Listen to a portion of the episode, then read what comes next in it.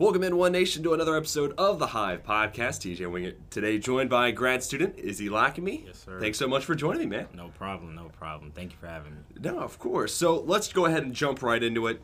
College basketball's back, and uh, Lynchburg, and, and you guys are actually playing your regularly scheduled time slot, right? You guys are playing in the winter. Does that feel any different than playing in the spring last year? Yes, it's like old times. It feels good. I mean, our school year has been different, so that's a little different about it. But I do like the fact that we aren't in school right now having classes. But yeah, No. I enjoy it. No doubt, but it did shrink your off season a little bit, right? Yeah, it did a little bit. So did that factor in anything? A little difference there? Um, I wouldn't say it factored in too much, just because we did practice as a team, and I feel like we did work in the off season, uh, individually as well as we got together during the summer and we worked out with each other.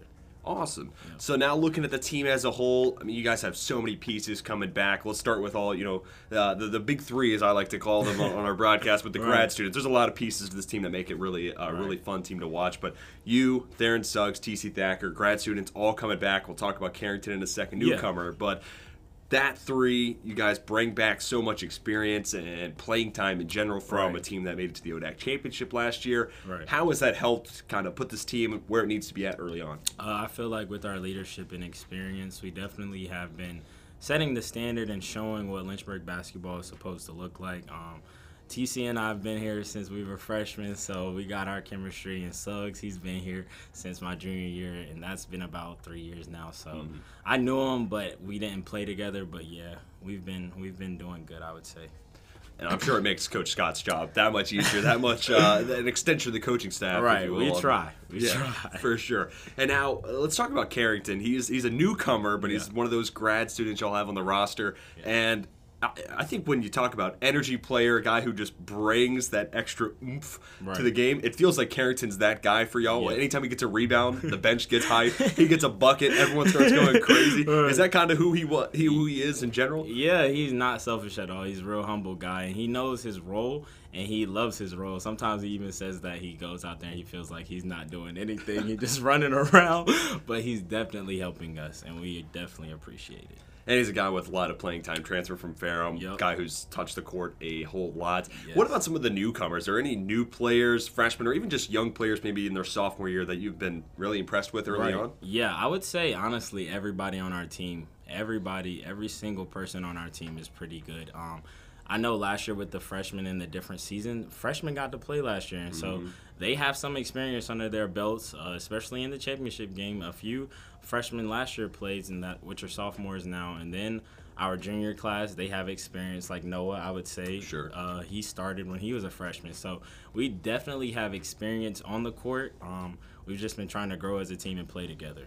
Yeah, no doubt. And I think Jordan Parham's another one of those young players. He, he Yes. played really well the other day, Yep. and guy can feels like he can shoot it from just about Yes, anywhere. JP, So JP, that's the, that's my guy. Another newcomer to the program, Mm-hmm. not a freshman, but a junior transfer from Barton College, Cam Savage. Yes, and I mean, sir. especially against CNU, shot the lights out, Yes, and sir. doing so in an old school way. Yep. Elbow jumpers are not sexy anymore for basketball. You want to shoot it from 25 out or something like that. Right. Cam Savage does it the old fashioned way. And Right. what does that do for y'all's offense? It just makes us a threat, honestly. Um, like he said in his interview, any one of us could go off any night. He definitely gets in the gym. He works. I actually worked out with him this morning. He was working out. Um, I love Cam. He plays defense and he brings extra energy to the team. He's such a leader, and I appreciate him. So it's funny. You mentioned I talked to uh, Jordan a couple of days ago, and I've also talked to Cam. And you know what they both mentioned in post game interviews was y'all's defense. Yeah. Which has been remarkable because when well, you know I'm first year here, and I'm thinking, okay, well TC's good for a double double. Izzy Right. can shoot it from anywhere. Jordan looks like he can shoot it. Theron's threat for 20 points a night. Right. But y'all's defense, especially against CNU Yes, and the North Carolina Wesleyan last time Yes, out, sir. it's been really fun and exciting to watch. Yes, sir. And I say that as somebody who doesn't like watching teams shoot 25% from the field. Right. But that's what y'all have been forcing teams to do, like CNU and like North Carolina Wesleyan. Right. By by the way, teams pick to win their conference. These are not Right. slouches that you're doing this to. Yes, but can you kind of talk about what y'all's mindset and, and just the ability to go after it on the defensive side? Right. So I would say first, coach, coach, he emphasizes defense, and we know defense wins championships. Um, it's our mentality. We we feel like we just have to play defense. We play together, and talking helps with that, but defense is our key. We know if we lock up on the other end, everything else will handle itself. No doubt, and it certainly has translated so far this year.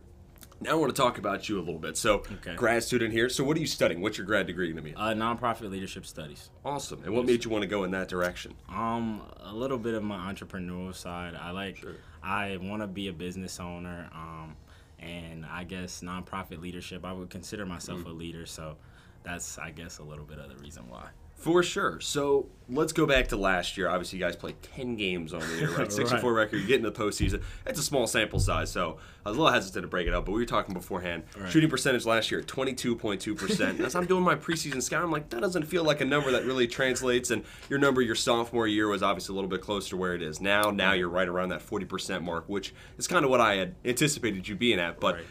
Seeing the percentage from last year and seeing where it is this year, what went into trying to improve that mark?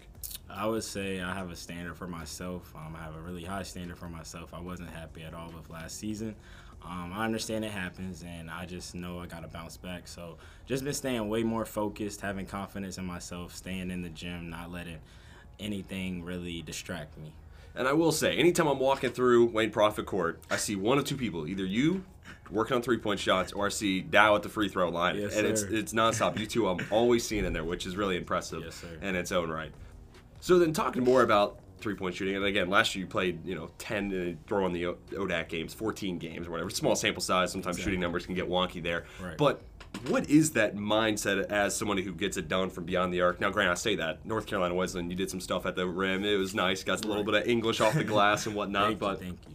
That said, you make your living from shooting downtown, and that can be a, a tough way to get it done because once things start going bad, sometimes the mental side of it can snowball downward. Yes. How do you try to counteract that and get yourself back to where you know, like, hey, anytime I get the ball, I can knock it down? Right. I would say first just having faith and confidence in myself. But I would honestly say this might sound weird, but reading.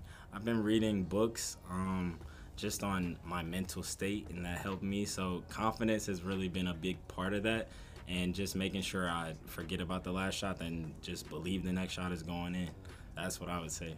That's really interesting. That's almost like the a late Kobe Bryant type of like mentality to where like I'm going Right. to focus on that aspect of it, and I'm going to make sure I know I have confidence the next time I take a shot. That's really interesting outlet right there. Sir.